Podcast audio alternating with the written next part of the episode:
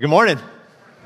My name is Josh Wilson, one of the pastors here. So grateful, as it's been said a couple of times, that you're here with us this morning. We are currently going through a series through the book of Galatians. So we're going to dive into that in just a second. Uh, before we dive into those, a couple of announcements. Lyle's already hit part of one. So trunk or treat is tonight. Parking lot's going to be scattered with a bunch of awesome things. So you'll definitely want to come back if this is your first time with us. If you are wanting to volunteer tonight, you can go immediately after the service to the Welcome Center. Ashley Stevenson, who's on staff here, will connect with you and she can get you plugged into various different ways that you can serve. So if that's you, make sure you go contact her after the service. The second thing is we have a member meeting coming up next Sunday immediately after our 11 a.m. service. All right, so this is not anything weird that's going on. We just have some details through a transition that we're making as a church that we need you to be there so we can communicate those to you, and then we will have 30 days after that for us to vote on those said changes um, that month later. So make sure you're there. We'll have all the details um, for you. We'll work really quickly through those because we will not have childcare. So kids will be in here, rambunctious, running all over the place, and it'll be great. All right? Awesome family. Amen. So that's uh, what's coming on in the next couple weeks. All right, so if you would, please grab your Bibles. You can stand with me for the reading of God's Word if you are able. We'll be in Galatians 3, looking at verses 10 through 14.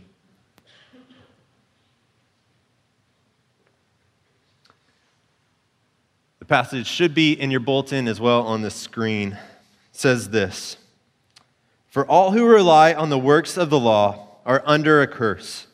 Because it is written, everyone who does not do everything written in the book of the law is cursed.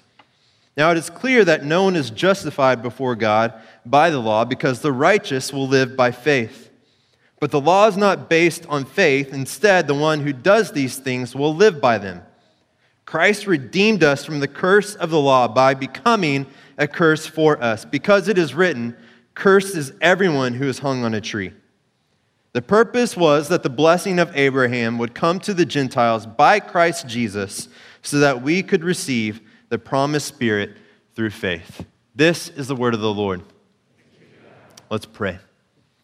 God, we're thankful for this truth. It's an important passage in all the book of Galatians. And I, I, pray, Lord, as we unpack it this morning, that our hearts would be stirred for Jesus and all that he has done for us, and that we would put complete faith and trust in Him. And we do stop and just consider all that is going on around us, a lot of the brokenness that is taking place in our world, and we look forward to the hope that Jesus alone brings that all things will be created new, all tensions will be completely abolished, and we will have perfect unity as God's people. And we long for that day, and we ask that it would come quickly, Lord Jesus. We ask these things in Christ's name. Amen. You may be seated. So, in the music industry, there's a notorious age, and that notorious age is 27. And the reason that the age 27 is so notorious is because there's a number of musicians that passed away way too early at that same age. So, guys like Jimi Hendrix, um, woman Janis Joplin, Jim Morrison, Kurt Cobain. These are just a number of different musicians that passed away at the age of 27. Now, there's one that you may not have heard of that was kind of a big deal back in the 20s and 30s, and his name was Robert Johnson. So he passed away at the age of 27. He was declared the king of the Delta blues. He was born in 1911, passed away in 1938, and he has had a tremendous influence on some very influential musicians over the last hundred years. So, guys like Eric Clapton and Keith Richards both studied all of his works to learn his guitar riffs and everything that he brought to the table because he was so talented. But what's so interesting about Robert Johnson's story is that it's said that he acquired his talent almost overnight. In fact, his story almost became like this urban legend. So here's how the story goes Johnson desperately wanted to play music and to be an influential figure in the music scene, but he was dreadful at the guitar. Absolutely dreadful. So he tried to learn from some of the best of his day and age. So Son House and Willie Brown were two of the best blues guitarists that were around. And it was said that they worked with him, they tried to help him build his craft, but at the end of the day, he was just awful. So Son House said this of Robert Johnson whenever he picked up the guitar that it was such a racket that you had never heard. In between sets that he would play in all these different bars and places, it was said that Robert Johnson would go pick up Son House's guitar and try to play, and Son House would literally send someone to take the guitar out of his hand because he was so awful. So, just dreadful musician. He leaves the music scene and comes back, and then he's just this amazing guitarist. And all the guys, the guys like Son House and Willie Brown, are like, What in the world happened, man? Like, these guys that were once ridiculing for him for his lack of talent are now coming to him and saying, I, I need to know what did you do? How did you learn? How did you acquire all this talent? And Johnson's response is the thing that's kind of become the urban legend. So he said that he went down to the crossroads of Clarksdale, Mississippi, deep south, just before midnight, and he had a meeting with the devil. And the devil offered to tune his guitar in exchange for his soul. And Johnson took the deal. So this morning, as we come to this passage, I am arguing that we are at the crossroads of salvation in this passage. The Galatians, as Paul puts it, have trusted in the gospel in the early beginnings, but have reverted back to this trust in their own human effort. And Paul is coming and saying, You are at the crossroads of salvation. And he gives us two different paths. The first one that he works out for us is the path of works of the law. And he says this leads to basically you selling your soul. And then, second, is the path of faith. And he said, This is the path that leads to a life that is blessed. So, all I want to do this morning for us is I want us to unpack these two different paths, these two different roads. We're going to start with works of the law because that's where Paul starts in verse 10, and then we're going to move to the path of faith. So, verse 10, let's read it again to refresh our minds and let's unpack this idea of works of the law. Paul says this For all who rely on the works of the law are under a curse, because it is written, Everyone who does not do everything written in the book of the law is cursed. Now, what we need to understand is that Paul is continuing his thought from the previous section. So the, the passage that Lyle worked through last week ended in verse 9, and it says this Consequently, those who have faith are blessed with Abraham, who had faith. So, automatically, between these two verses, you see these two different paths are being compared and contrasted. Verse 9, you have the path of faith. Verse 10, you have the path of the works of the law. In verse 10, Paul expounds on this idea of the works of the law. So, what we need to do is we first understand okay, what is the works of the law, and then what, why does it lead to curse? What Paul actually means there is God's judgment, his divine rejection because of sin. So, why, what are the works of the law, and then why does it lead to a, a cursed life? So, let's consider the works of the law first, and then I promise we'll get to the cursing, all right? So, which I'm sure everybody's really excited about. Um, so here's what Paul means by works of the law, all right? Works of the law is just keeping the Old Testament laws that God brought to his people in Israel and keeping them fully. So 613 different laws, and you have to keep all these laws. At the beginning of Galatians chapter 3, Paul equates the works of the law with human effort. And so, what is happening here in, Galatia is these people who once believed in the gospel are now reverting back to wanting to enter into a right relationship with God based on their own human effort, specifically things like circumcision, which is basically becoming a ritual Jew. And they're placing half faith in the gospel, half faith in the law. And what Paul is coming to saying is you can't do that. It's impossible. They, it's not compatible. And they have no idea what they're getting themselves into. Because what Lyle has done so well in unpacking is anytime you add to the gospel, you lose the gospel right? There, there's no way that you can bring something in addition to it and keep the whole truth of the gospel intact. Anytime you add to it, you completely lose it.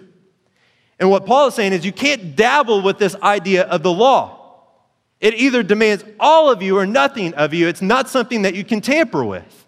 And we get this in the very end of verse 10 here, where Paul quotes Deuteronomy 27 through 26. He says, Everyone who does not do everything written in the book of the law is cursed. what we see from that passage are three different things about this very particular law. All right? Three things. The first one is that your obedience must be active. So, works of the law cannot just be this knowledge of the Bible or the facts of God. All right? You, you can't say that I have the Bible and I read it regularly. I, I, know all the answers to the questions that are in church. I can talk to other people about God. My family even reads through the Bible on a regular basis. We read it with my kids because we want our kids to know the truths of the Bible. So I'm good. Paul's saying it doesn't cut it, it doesn't work.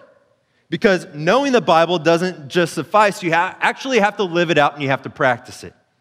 So that's the first. Your obedience must be active. Second, in this very end of verse 10, Paul is saying your obedience must be comprehensive. So, works of the law is not this compare and contrast thing. So, you can't say, well, I've kept this part of the law and that part of the law, but this other part of the law, I haven't done a very good job of keeping this, but it's okay because these are more important. Paul's saying it doesn't cut it. Your obedience must be exhaustive. Every law must be fully kept. And then the third aspect is that your obedience must be constant. There are no breaks when it comes to keeping the works of the law. So you can't say, I, I obeyed God for years. I mean, extended years, 30 years, I kept and I walked with God. Now, there were two years in the midst of that where I, I kind of walked away, I trailed away, I did some things that I'm not very proud of, but God called me back. I, I'm back here, I'm good now, God and I are right again. Paul is saying that too does not cut it. For you to walk the path of the works of the law, it has to be active, it has to be comprehensive, and it has to be constant, no breaks. So, in essence, what Paul is communicating about this works of the law is that it requires perfect performance before blessing. Perfect performance before blessing. Now, the question, without even hearing the second path, is why in the world would you even choose this path? Amen? Like, who would choose this? But the matter of the fact is, is this is the way of our world. The way of our world is works of the law.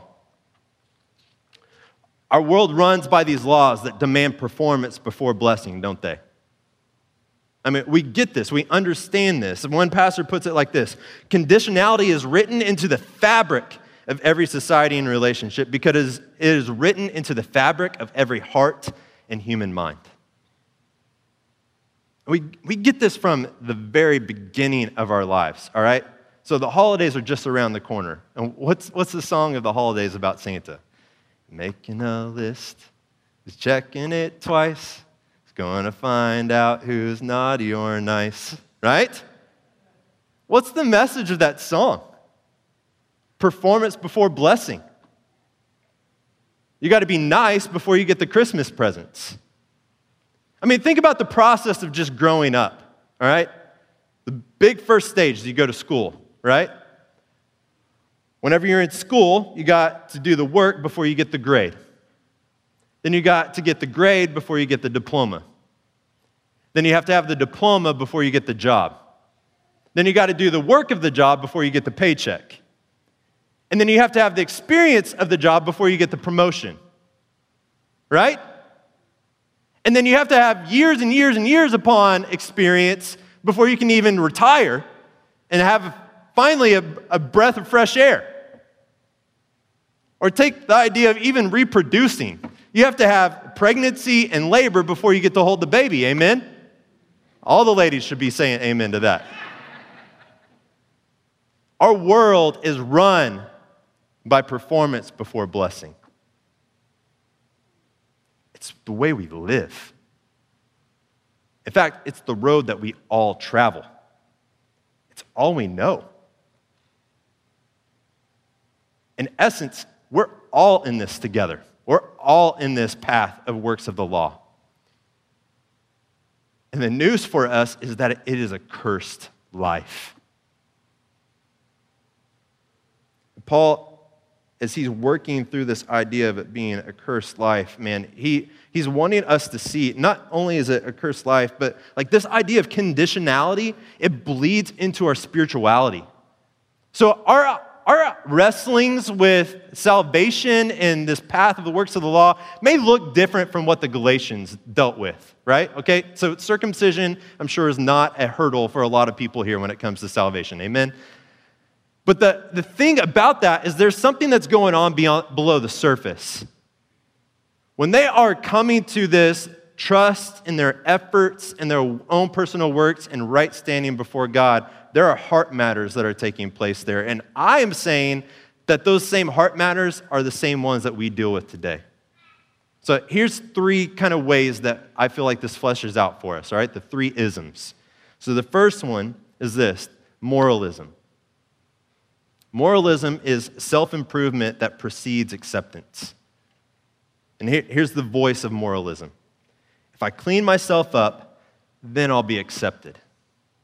I'll be accepted by God, I'll be accepted by others, I'll even be accepted by myself. And you, you don't even have to play this completely out before you see the hints of moralism inside of us, all right? So maybe you've invited someone to church before and they've said something like this If I walk into the church, the building's going to collapse on me. You know what that is? That's moralism. They, they see in their own life they haven't met the standards and they haven't done the work. Now, let's say somebody does do the work. The, the thought process, the response changes to something like this I was a mess, but look how much I've improved. Look how good I am. Look the work that I put in. I, I've transformed myself. It's moralism, trusting in your own human effort. Second, you have legalism, which says obedience precedes acceptance. And here's, here's the voice if I follow the rules, then I'll be accepted. I'm a good, outstanding citizen. I've never had any trouble with the law. When I go to work, you can trust me to get the job done. Anything that has been delegated to me, you can consider it done. I'm faithful, I follow through. It's legalism. Third, performanceism, which I don't think is even really a word, but you can go with me, all right? So, performanceism is this success precedes acceptance. If I accomplish enough, then I'll be accepted. In fact, if I accomplish enough, then I, I can't be turned down. I'll be too appealing. And so you, I mean, we do this with relationships, we do it with jobs, we do it with all these things. Like you, you marry the person that everybody else wanted. Accomplishment number one. You have the beautiful children that always obey, that make everybody else just absolutely furious. You have the house, you have the car, you started the job, you got the promotions. The list goes on and on and on. Listen, all of this, it's just works of the law. It's just works of the law. And it's empty. Absolutely empty. So, okay, what about this idea of curse, all right? So, why does this lead to curse? Why is this the cursed life, according to Paul? Well, it's the cursed life because we can't meet the standards. God holds a certain standard when it comes to obedience, and none of us, absolutely none of us, have ever met the mark. And because of that, we are deserving of God's judgment and his divine rejection. And uh, it's fleshed out in a couple of ways here, right? So the first one I think is very obvious in this passage. And the, the first one is this that we are cursed eternally. Thinking through our relationship with our God who's in heaven, because we can't meet the demands of the law. We can't meet it, we can't fulfill it. One way of putting it is this the law demands perfection, but the law can never deliver within us what it demands from us. We're absolutely, completely incapable and God's judgment is coming because we can't meet those requirements of the law. So Paul puts it like this in Romans 3:23, for all have sinned and fall short of the glory of God. All is the word that he used, all of human society. In the very next verse in Galatians chapter 3, so verse 11, Paul even gets to this. He says, Now it is clear that no one is justified before God by the law. We all stand under his judgment because we cannot fulfill what the law demands. Not only is it a curse eternally, but it's also a curse presently, all right? And that's because we, the expectations of the law, or even the expectations that we put on ourselves, are absolutely crushing. We can't even live up to our own standards, let alone the very standards of God. And when we do and we try, it's absolutely crushing. So I got started in ministry whenever I was in college. I did an internship. It was more like a youth associate position because I was paid. I had required hours of me throughout the week, but they called it an internship. And I did it for two and a half years, and things did I mean, the, the work that I did, it seemed to go pretty well. So at the end of my two and a half years there, we went on this staff retreat, youth staff retreat. It was pretty large staff because the youth ministry was over 400 students that would come on like Wednesday nights and stuff. So we got away and we went to this cabin, and the youth pastor oversaw the whole ministry, pulled me aside for like a one on one. And he paid me some incredible compliments. He, he really did. Some things that I think he really genuinely meant to be a blessing for my life. So he said things like, Josh, you're the best intern I've ever had. And I want my son, whenever he grows up, to be like you. I want him to pursue the paths, do the things that you've done. And at the time, it felt like an incredible blessing. But the more and more I got further down the road, the more it felt like a curse. It's because they came with expectations. There were these standards that I felt I now had to hit because of the very thoughts and the words that he expressed to me. I, struggled with, I still struggle with this addiction to the works of the law mentality. So here's the thoughts that would run through my head, man. Like, so first, Josh, you have to be the standard. You have to be the standard. You, you got to watch over your life. You got to make sure that you don't falter in any certain way because you have to have the, you have to be the one that has everything together. These hints of moralism that are just pumping through my mind. Josh, you can't let anyone down. You need to take on more and more responsibility, but as you do it, you can't falter. You have, you have to hold true. You have to be the faithful and the responsible one. These hints of legalism just going off in my head. Josh, you have to outperform everyone. You have to maintain the status of this, these compliments that were given to you. You have to outdo the previous event. You have to remain ahead of the curve. Hints of performanceism just going off in my head. And I could not wait to be done with that internship because the expectations that I don't even say he was putting on me, but I'm putting on myself were absolutely crushing. It was a cursed life. So not only is it a cursed life eternally, it's an accursed life presently.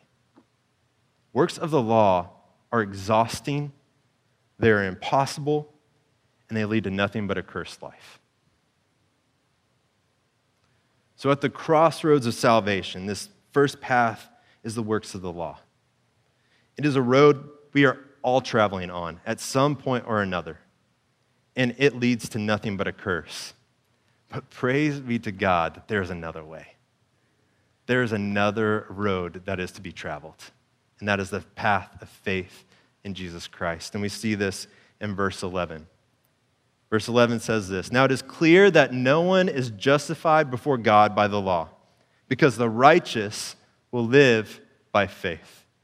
So, the alternate crossroad here at the crossroad of salvation is faith in Christ. So, what does that look like? So, it, we know it's not faith in our own effort or starting in the gospel and then continuing in our own effort because we see that in the very next verse. So, verse 12 says this But the law is not based on faith. Instead, the one who does these things will live by them.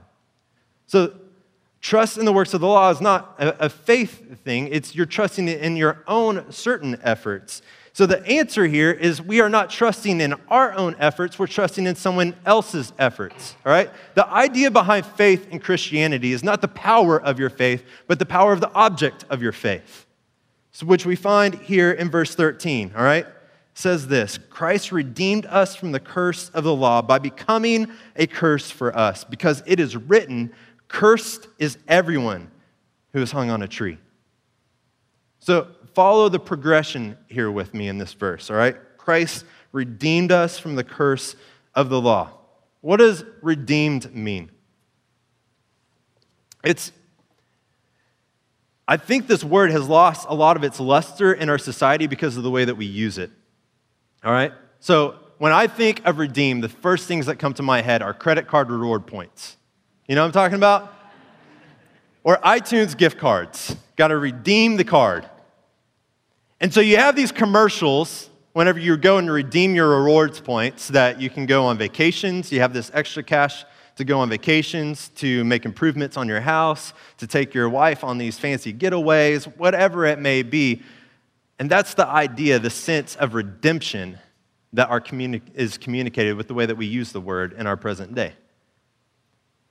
And it's removing the very heart, the very depth of the very word that Paul is communicating here. The idea in the Bible when it comes to redemption is that you literally give up your everything.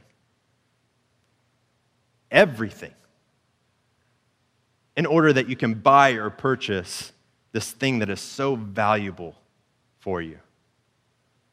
So, Paul is saying Christ redeemed us from the curse of the law. He bought us, He purchased us. Okay, how? Moving on to the, the middle part of the verse by becoming a curse for us. All right, so if you, if you put those two things together, Paul is really trying to startle us with his language here. He's trying to wake us up. All right, so none of you would ever do this, but let's say someone's nodding off in a service.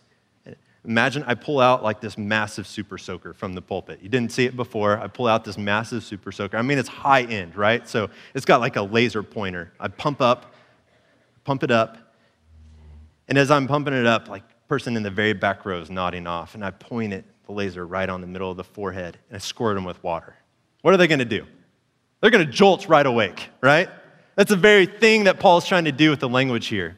Christ, Christ redeemed us from the curse of the law by becoming a curse for us. So, all right, the language here a little bit. Two things we need to look at. First is the word for, for us. On, it literally means on behalf of or in the place of. So, Paul's communicating that Jesus was our literal substitute. He stood in our place. And notice the curse that he took, all right? Not taking a curse, but becoming a curse. You and I can take a curse, we can take a slap on the hand and then move on. Amen? But Jesus did something much larger than that. He became a curse.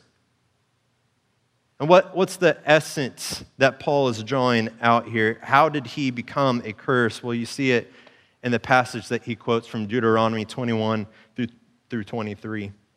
Cursed is everyone who is hung on a tree. So here's the backstory to that verse. So in the Old Testament, when somebody was convicted of a crime that deserved death, they would bring that person to the city center and they would grab rocks off of the ground and they would literally stone them right in their very presence to the point of death. And then immediately after that, that same day, they would take that dead person's body and they would hang it on a tree as a symbol to show that they were a cursed person and they've been divinely rejected. So, what Paul is communicating here is that at Jesus' execution on the cross, it's God's ultimate expression that Jesus experienced the curse of divine rejection and judgment in our place. The very thing that we deserved, Jesus stepped in and took for us. Jesus received the curse that we owed to God so that we might receive the very blessing he deserved. Paul says it differently in 2 Corinthians 5:21. He says this, he made the one who did not know sin to be sin for us, so that in him we might become the righteousness of God. So consider that your life is on this moral ledger, all right? All of your thoughts, all your words, all your actions, and even your very motives are all listed out in this ledger. Now, as you're looking through it, like you're hoping, you're desiring that there's more good than there, there are bad. Maybe even someone that comes and grabs the ledger and looks through it says, you know what? Didn't do half bad. There's a lot of good stuff in here that you did. But as you, you're flipping through the ledger, there's a passage that comes across. And it's Isaiah 64 6, and it says this All of us have become like something unclean and our, all our righteous acts are like a polluted garment. So even your good deeds are tainted. All the green marks are turning completely red in the ledger. You literally bring nothing to the table, you have nothing to offer. But then you turn the page again, and there's this notice of transfer. And Jesus' name is right next to it. And you start thumbing through the pages, and you just see perfect obedience, perfect obedience, perfect obedience, perfect obedience. And you're like, what in the world is going on? And you flip back to the very beginning of the ledger, and then all you see is this blank space. All of the sinful acts that you've ever done, even the good things that were tainted by your evil motives and works, blank space. Jesus' perfect moral ledger has been completely transferred to you while he's taken your completely sinful ledger upon himself. That's exactly what Paul is communicating here. Christ redeemed us from the curse of the law, becoming a curse for us because everyone who's hung on a tree is cursed. The perfect one stands in your place the undeserving takes the place of us, the deserving, and the judgment that we owed God for all of our imperfect performance. The Bible gives a word and a definition to this, and it's justification. Literally meaning that you are counted righteous before God. And there's been people that have played off of this word, tried to get a little fancy, all right? So they, they've done this. They take justified and they say, just as if I'd never sinned. And that's a good truth, but it's not the whole truth. Because what you should actually be doing as well is saying, just as if I had obeyed.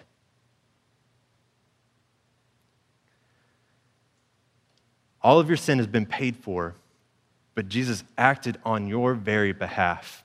His perfect performance is now your perfect performance and the gift is blessing. So, like, what do we do with this? Like, why in the world would God even step in and do this for us? Well, we, we get the idea of the very answer in the very, very last verse of this passage. Verse 14, it says this The purpose was that the blessing of Abraham would come to the Gentiles by Christ Jesus so that we could receive the promised Spirit through faith.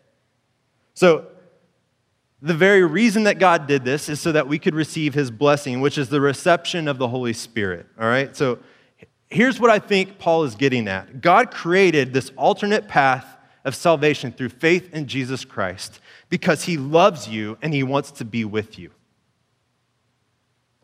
Where am I getting that? How, how am I getting there? All right? So the Spirit here is the Spirit of God, the very Spirit of God Himself. And God literally, the Bible tells us, comes and makes his home within us. So 2 Corinthians 6 16 says this we are all the temple of the living God, as God said, I will dwell and walk among them, and I will be their God, and they will be my people.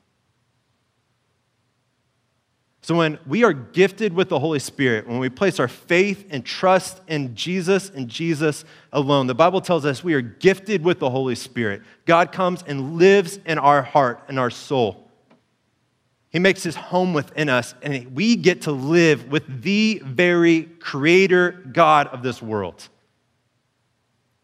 Now, if, if you think back on the works of the law as you're, you're working through the curse, like the thought that may have been going through your head is this I don't want to believe in a God like that. I do not want to believe in a God that would curse me or curse anyone else.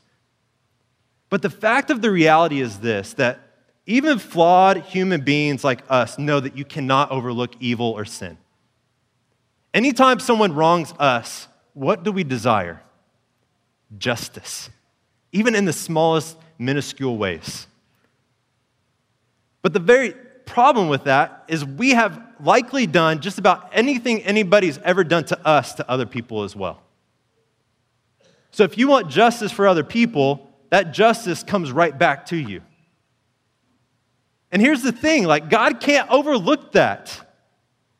He can't just say, forget it. I, I'll forgive it. It's fine. Now, for you to deal with the very presence of evil, there has to be a steep price that is paid. And what Paul is saying here is that God is so incredibly loving that he is willing to stand in our place. The judgment and divine rejection that you and I deserved, he's willing to stand in our place by sending Jesus, becoming the curse for us because he wants to live with us. That's the essence and that's the news of Christianity. Christianity is the only faith system where God both makes the demands and meets them simultaneously. There is a high standard, and we cannot, we cannot meet it. We deserve judgment. But the beauty of the gospel is that God does it for us. You're declared justified. The very reason He does it is because He can't imagine life without you to the extent that he's willing to lay down his one and only son so he can have you. That is our God. Yeah, it's hard to wrestle with the cursing, but he stands in your place. No one ever has loved you as deeply or gone to the extent that God has in order that he might live with you. He's deeply loving, and no one is ever going to top it. Wiping your debt clean was not enough for our God. He had to live with you. So, what do we do with this, right? Like, where do we go? There's a couple of steps, all right? The first one is this, and it seems very simple, very naive, but go with me, all right? At the crossroads of salvation, choose the path of faith and don't choose the path of works of the law. Choose the path of faith. Look, works of the law are nothing more than foolishness. We didn't even need to hear the path of faith to know that's the direction that we wanted to go. But yet, we are still indebted to this moralism, and this legalism, and this performanceism that is constantly crushing us. We're addicted to the only way of life that we know how to live. I'm saying, trust in the work that has been done for you. Trust in Jesus. Now, I understand that Louisville is the place that we live, is very overchurched. A lot of us have probably been in and out of church. So we've, we've heard a lot of things, and we may even say something like this oh, I've always believed in God. I've always believed. I've always believed that God exists. So I'm good. Like, I, I've trusted in this for as long as I can remember. I'm not trying to be mean here. I'm really not trying to be divisive here, but saving faith is more than just a general belief in the existence of God. Saving faith is trusting in the finished work of Jesus on your behalf. Coming to the realization that you deserve God's judgment. And trusting in the saving promise of God that He has accomplished the whole work through his son Jesus, who lived the life that you should have lived and who died the death that you should have died, and now lives the resurrected life that God has promised us in Christ Jesus. That is saving faith. not just this general belief that God exists. Trust in Jesus. Take the path of faith. Now, Lyle's hit on this in a lot of different ways already throughout Galatians, but I would say the second application for us is that we need to keep coming back to this gospel. We practice it, we re practice it, we re re practice it. As many re's as you need to put at the very beginning of that is how many times we come back to the gospel. All right? So, a mature Christian does not move, ever move beyond the gospel. Rather, a mature Christian drills deep down into the minds of the gospel and unearths the diamonds of it. All right? So, many of us are still in this place that we're still addicted to this lifestyle of works of the law. We have this belief in Jesus, but man, we struggle to constantly come back to finding our value in our performance. The gospel message is this that you abandon all self trusting ways. You, you abandon it entirely. And instead, you go back again and again to Christ crucified, so our hearts are more and more gripped by this very fact that God Himself stood in your place. You keep coming back to it again and again. All right, so I love food. I do. I love food. I, I, I want to eat what I want, when I want, and however much of it I want at any point in time. I do. And the Bible calls that gluttony. All right? The Bible calls that gluttony. All right? And it's something that I'm becoming more and more aware of as the older I get. It's this I don't know if it's just the sin of adulthood. I think there's a lot of different things, but it's definitely something that I, I feel like I'm giving into more and more as I get older, all right? And so as I become more aware of this, a surface prayer that I've found myself praying is this, and it sounds so, so contrite, all right? Lord, I have a problem with food. I have a problem with food. Please remove the struggle by your power, all right? You're the power of Jesus. Remove the struggle with food and give me self control. Allow me to not continue to just to stuff my face with all the stuff that's bad for me. And that, that, can be a fine prayer, okay? That can be a fine prayer whenever we're in the midst of wrestling through, asking for the power of God to come and intervene. Man, it can be a good prayer, all right? But the, matter, the problem with this prayer is that it doesn't deal with the matters of my heart, okay? It doesn't deal with the matters of my heart. So, for us to practice the gospel, for me to practice the gospel, I need to deal with the heart questions here.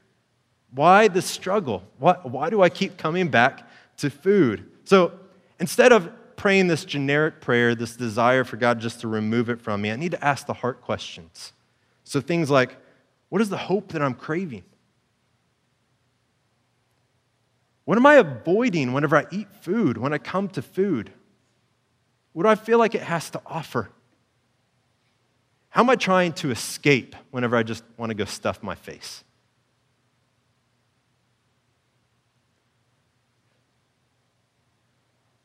I need to ask myself the heart questions. What, what am I really deeply struggling with?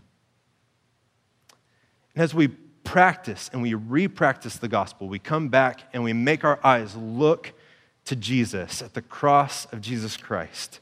I feel like the, this is the, the essence, this is the way that the Spirit works. The Spirit will work with us to replace our functional saviors, our desire for comfort, approval, control. He'll replace these functional saviors with the Savior, and the root of sin will begin to wither in our life. But it only happens by constantly, repeatedly coming back to the gospel over and over again. The mature Christian never moves beyond Christianity. Rather, they mine the depths of it and unearth the diamonds that are found in the gospel. So, Robert Johnson, he didn't have a long list of songs, only 29 that he ever produced. But the most famous one that he ever did was actually titled Crossroads. It's been covered by multiple artists over the span of history. So, John Mayer's the most recent one that covered the song. And the lyrics of the song go like this I went to the crossroad and fell down on my knees. I, I went to the crossroad. and I fell down on my knees. I asked the Lord above, Have mercy. Now save poor Bob, if you please. You can run, you can run. Tell my friend Willie Brown. Like, no, you can run, you can run. Tell my friend Willie Brown that I got the crossroad blues this morning. And Lord, babe, I'm sinking down. Music critics have wrestled with the phrasing that he has done here. Some thinking he's not talking about his dealings with the devil at all. Others thinking he's absolutely dealing with the, the struggles, the deals that he made with the devil. And one of those that believes he is talking about his dealings with the devil says this What does he mean by I'm sinking down? I think there's a strong case to be made that he's speaking of losing his soul. As darkness descends over him, he recognizes his many flaws. The song has a timeless power because we are all deep down, just like Robert Johnson, standing at the crossroads with our world hanging in the balance. As we come and we, to this passage, we come to the crossroads of salvation itself. And our lives hang in the balance. Which path are you going to take? Works of the law? It leads to a cursed life. Are you going to take the path of faith in Jesus Christ? A life of blessing and with God Himself. Choose the path of faith. Choose Jesus. Let's pray.